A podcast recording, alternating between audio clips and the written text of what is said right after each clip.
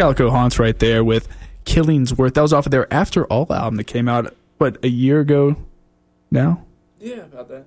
If you could come on up into the microphone, I have Wiley Pamplin and Alex Eigelhart. You guys have a show tomorrow night at the Berkeley Cafe, and we'll be giving away tickets for that a little bit later in the hour. But we also want to talk about some new recordings you guys have, as well as, after all, the album that came out about a year ago now. I loved it personally. I thought it was a great album, but you guys didn't really promote it too much.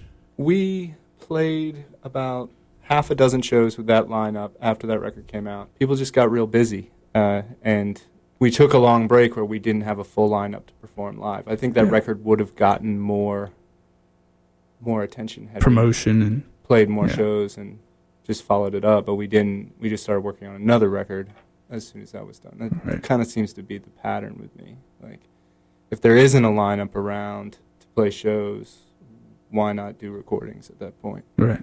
So sort of like uh, you were what the album of the month or something in the Independent Weekly, Yeah. and there wasn't too much promotion for it at all. Just sort of, you know, Yeah. sort of band members had to had to leave and stuff like that. you Yeah. know? I've always been terrible with the commerce side of of uh, this whole thing. It's, I don't know if I was really meant to ever become public figure or put the songs out there. Yeah, out it's there. it's definitely a different thing from you know writing an album and recording an album to actually sort of pushing it and Yeah. promoting it and get Oh, people it's to listen. Right. Yeah. It's totally different. Yeah. The business side of things always are way different than the actual music making. Yeah. I'd have to say. There was also a lot going on with, at the time that the record was completed or being completed, pretty much three new members were coming into the group, um, including myself. And so it was, everyone kind of got on the record a little bit at the end. Alex had recorded most of it in his basement. And, uh, and then at that time, you know, we were still kind of congealing, I guess, as a band and, and trying to play the occasional show. And, uh, and then it was on to the next one, you know. And then we we had some member members drop and some members stick around, and yeah, so you know, you hit some roadblocks and you keep going. as far as you know coming into the band and learning the music you know that alex had been recording how long does it take to you know take that music and sort of make it into a band sound make it into your own for a live performance For me, it didn't feel like too much of a stretch, just because it it just so happens that the majority of the music that I grew up listening uh, was very similar to what Alex grew up listening, and I found the first time I heard Alex's music a couple of years ago, uh, way before I was in the band, I was instantly drawn to it and knew that I wanted to be a part of it, uh, just because we have very similar tastes. So for me, it was easy. I'd, I'd say for everyone who was new, it was pretty easy because we were all really into it. mm-hmm. Yeah. Yeah. we've never. I mean, none of the songs are all that complex. They're all simple, to a certain extent, and um, I do have kind of a formula in a sense, and it's worked in that I've never had a lineup really learn a set list well and go out there and play the same set list over and over again. I always end up swapping songs out. I always end up introducing new songs. So I don't think there's ever been a year that the Calico Haunts felt like, oh, we really know this set well and we're knocking them down out Yeah. there. It's never been like that. It's always been about half improv, you know, based around song structures that were on whatever record I just made. Yeah. Let's go ahead and uh, listen to a track here, a brand new one. We'll start off, uh, and we'll come back and we'll talk a little bit about the, the these new songs here. But we'll start off. I believe the song is called "Left the Saddle," yes. and this features Heather McEntire, who was in earlier today. We'll come back. We'll talk a little bit about these in just a minute.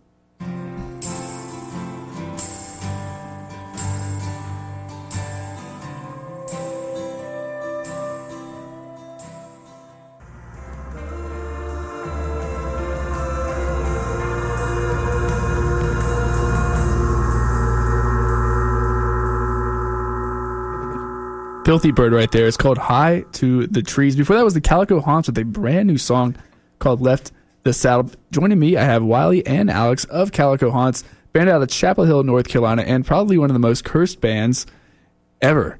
You guys are cursed. There's no other way, better way to put it. I mean, you, you came out with a, an incredible record. It's called After All last year. And then the, the band kind of fell apart after that. And then you started recording a new album once you got everything situated with that. And what happened? Um, it was stolen. Come into the microphone, Alex. Can't hear you. Uh, uh, it was stolen. Yeah. Um, but that's okay because we, we uh, went and made it again very quickly. So what was stolen? The equipment, the recordings. Yeah, uh, we got our recording stuff stolen, and uh, the hard drive that all the stuff was on, Yeah. you know, was gone. Um, and there was nothing that we could salvage. We had all these CDRs that we were using to listen to in the car of rough mixes, and we tried to do that for a moment. We were, oh well, we can just like make this a little bit better and polish it up, and it just it was just not worth it. It was better to just go do the whole thing again, and I'm glad we did. Um, So you say it, it comes out better now than it was before. yeah, There's a little Yeah. more angst in there, I'd yeah, say. there might be a tiny bit of angst. We're real low on the angst meter, That's true. so uh, yeah, that's definitely. How did you feel when you walked in your house and all your stuff for your band was stolen?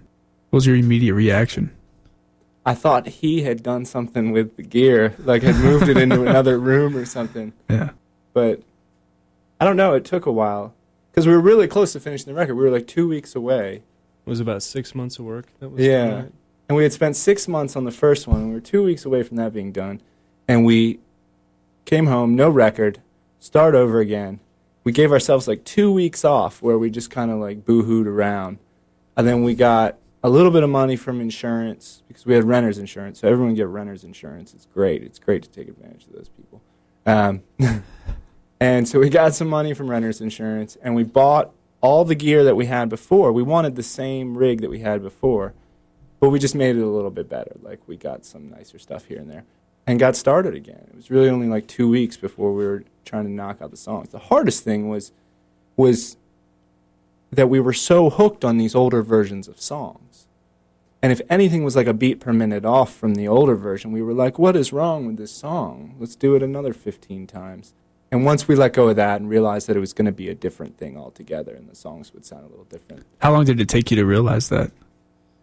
I don't know. Um, It was kind of a process of slamming our heads into a wall Yeah. a couple of times and trying to recreate something that, in a lot of ways, was. Uh, I don't know. When we recorded those songs, some of them were first takes, I think, and it was just kind of off the cuff. Some of it, and it was. We found it to be magical. We thought it was great, and then to try to recreate that after it's gone, and you do it a hundred times to try to recreate it, and uh, and you're just not getting anywhere with it.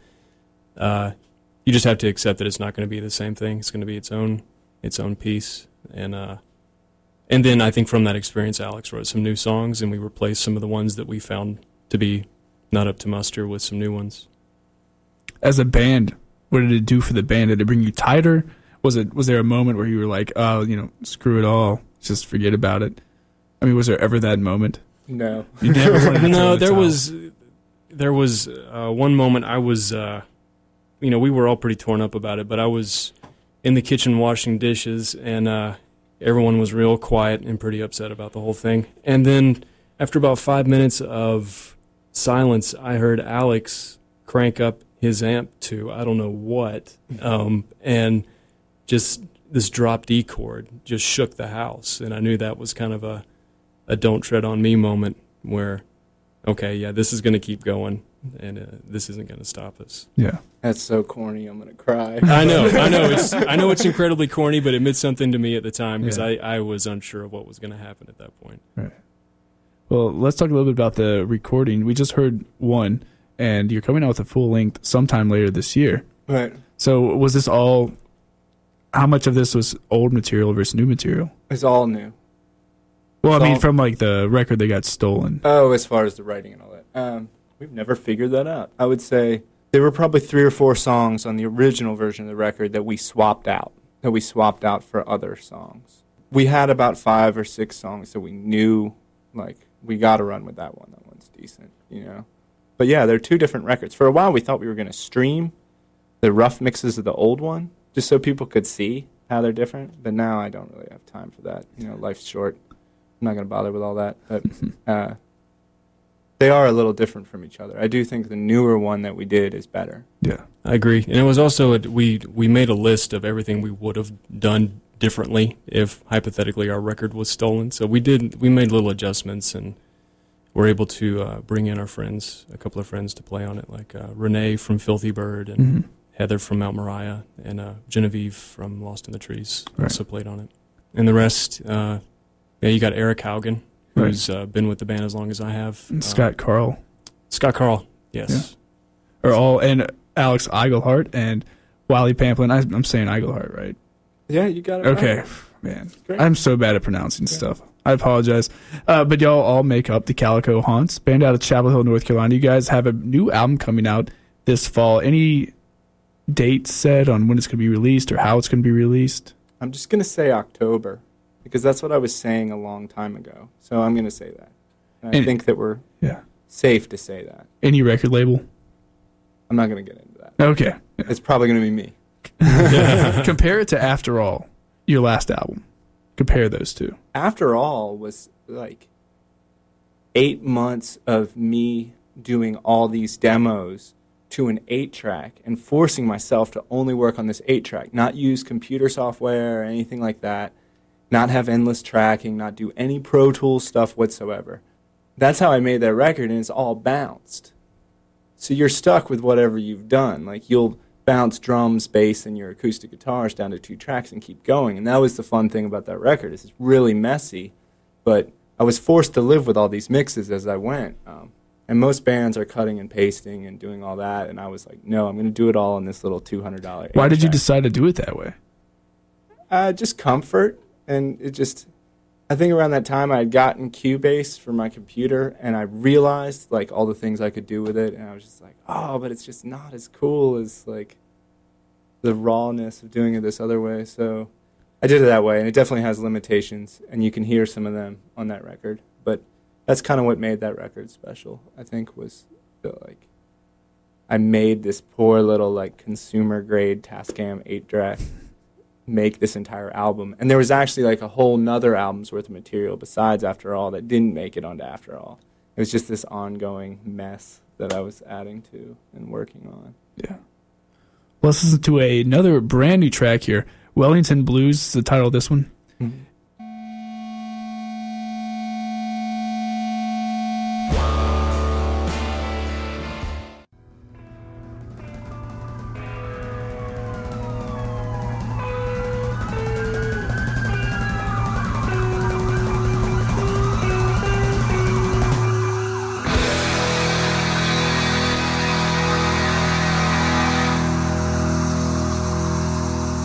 Some brand new moaners right there.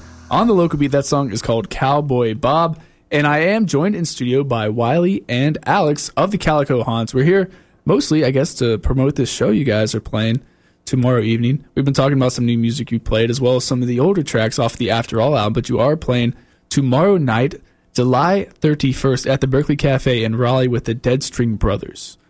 I don't know the Dead String Brothers at all. Oh, they're great. They're from Detroit, and they just tour like madmen. I mean, they tour all the time. They're on Bloodshot Records. Yeah, they're great. If you're into the Stones or the Faces or stuff like that, I mean, they are a really, really pro band. I saw them in Raleigh a few years back when they were Mhm. coming around. They played played that old uh, uh, barbecue restaurant that was out there on Capitol Boulevard. They used to do shows. That was before my time, I'm sure. Yeah, I don't know. but they played there, and there were probably ten people there. Yet they played a show as if they were playing in front of like hundreds of people. Yeah. They were so professional, and they sounded so good. Super good band Yeah. with a great pedal steel player. I mean, they're a really good band. Doors open at 8 p.m. What guy, time do you guys go on? Uh, we're second out of four bands, so um, I think that'll put us on somewhere around nine or nine thirty. I think Yeah. they're trying to run it uh, pretty tight to accommodate the four bands. And I believe the Dead String Brothers and uh, Whitey Morgan and the 78s have another show in North Carolina in the afternoon, and they'll be coming in to Raleigh to play in the evening. When was the last time Calico Haunts played in Raleigh? 2007. It's been that long. Back Mhm. back Three before years. I was in the band. Wow. What's been the? I mean, obviously the past year, y'all didn't play live really at all. But what Right. about from like 2007 to 2009? Why we didn't play in Raleigh? Yeah. Did you forget about us over here? No, no, I didn't. You're bigger than we are. Um, I don't know. It just, yeah. I mean, it is weird how the triangle is separated. I'm starting to see that kind of change a little bit. And Durham's getting so much cooler these days. Mhm. It's almost smarter to go play there sometimes. But yeah, uh, I don't know. I guess I didn't know uh, of any other bands in Raleigh that I knew close enough that I felt comfortable uh, booking shows to them. Do you think the triangle is separating a little bit as far as the music scene is concerned, like Yes. Raleigh and Chapel Hill and Carrboro and stuff like that. Why do you think that is? I grew up in Baltimore, which is like 45 minutes from DC or whatever. And DC and Baltimore are totally different scenes. They're Mhm. never ever related. Like very very different aesthetics. So I mean, it makes sense. I would think that we'd be a little closer with the triangle. and The bands would interact more. I think they do. You just, I th- we we probably just need to be more outgoing. I would imagine. I mean, I think I think uh, you you do see bands who who find great success in in playing Durham, Chapel Hill, Raleigh, Greensboro, Wilmington. You know, they go all over, and, and it's just networking. We're uh, yeah, we're the wrong band to ask. we really are, man. Are you guys just excuse me? Are you guys just like really chill, just relaxed? I guess not really self promoter types. Yeah, I'm terrible about it. Yeah. I'm terrible. I'm trying to change that by having him do all the PR work for me. Wow. we actually had a deal that he was going to do all the talking when we came in here, and I would just sit here and stare at you. yeah, which, which makes which makes no sense. Since this is since this is the guy who started the band. yeah. Yeah, Writes the songs. Just super shy, I guess. I don't know. Now, as far as like, as far as songwriting goes, you know, after all, it's pretty much you, Alex. Yeah, How much of this next record is the rest of the band versus you? this one that's about to come out. Right. Um, I mean, I wrote all the songs. Yeah. but uh, I don't know. Wiley and I worked on a lot of things together. There was nothing that went on that record that I didn't pass through him first. And if he had any doubts about anything, it was gone. Uh, and that was really great. It's good to have someone that you can bounce stuff off of, that knows you, knows what your good songs sound like, knows what your crappy songs sound like. Um, it just, it's great to have that. Uh, so yeah, this record, though the songwriting credits would go to me with ASCAP or whatever, um, he had an enormous part to do with it. Yeah. So compare this. I mean, after all, was just you. So do you think that this next one is better than after all? Um, after all, was me and Jenny Snyder. I was bouncing ideas Okay. off of Jenny Snyder. Um, I don't know. They're different records. I'm not gonna. I'm not gonna say one's better than the other one. The newer one's definitely more polished because we had better equipment. Um, they're different things. Well, let's go ahead and play some of the honored guests right now. This is an older track. They're coming out with the first record in what, four years, five years, something like that. It's been a while for the honored guests, so uh, that will be a great release party. This is called Summer Snow.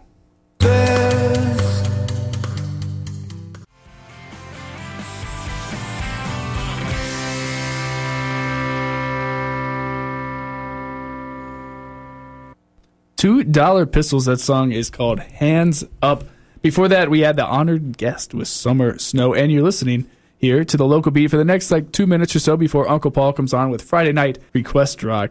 Uh, but we do want to mention one last time that the Calico Haunts are playing with the Dead String Brothers tomorrow night at the Berkeley Cafe. Doors open at 8 p.m. Calico Haunts, y'all probably going around 9:30, something like that. Maybe Around 10. in there. Yeah. Yeah, and uh, yeah, we're just very excited to get added to this bill. Uh, Daniel Schramm, the promoter, does a couple shows a year, and he's a big Dead String Brothers fan. And uh, we we asked and and feel very fortunate to have been added to the bill because we uh, we love the Dead String Brothers. It's four band bill. Doors are at eight, and uh, it'll be my first time playing Raleigh with the Haunts. I'm, I'm very Yeah, excited. and the first time the Haunts have played in Raleigh since 2007, so it's been a long time coming here for that. Well, Wiley, Alex, I want to thank you so much for coming in on the local beat this evening and chatting with me and playing some great local music and stuff. Yeah, thanks a lot. Look Thanks for forward to the us. album coming out a little bit later in the year. In the meantime, we're going to take a quick break, come right back. Uncle Paul's coming on next with Friday Night Request Rock right here on WKNC.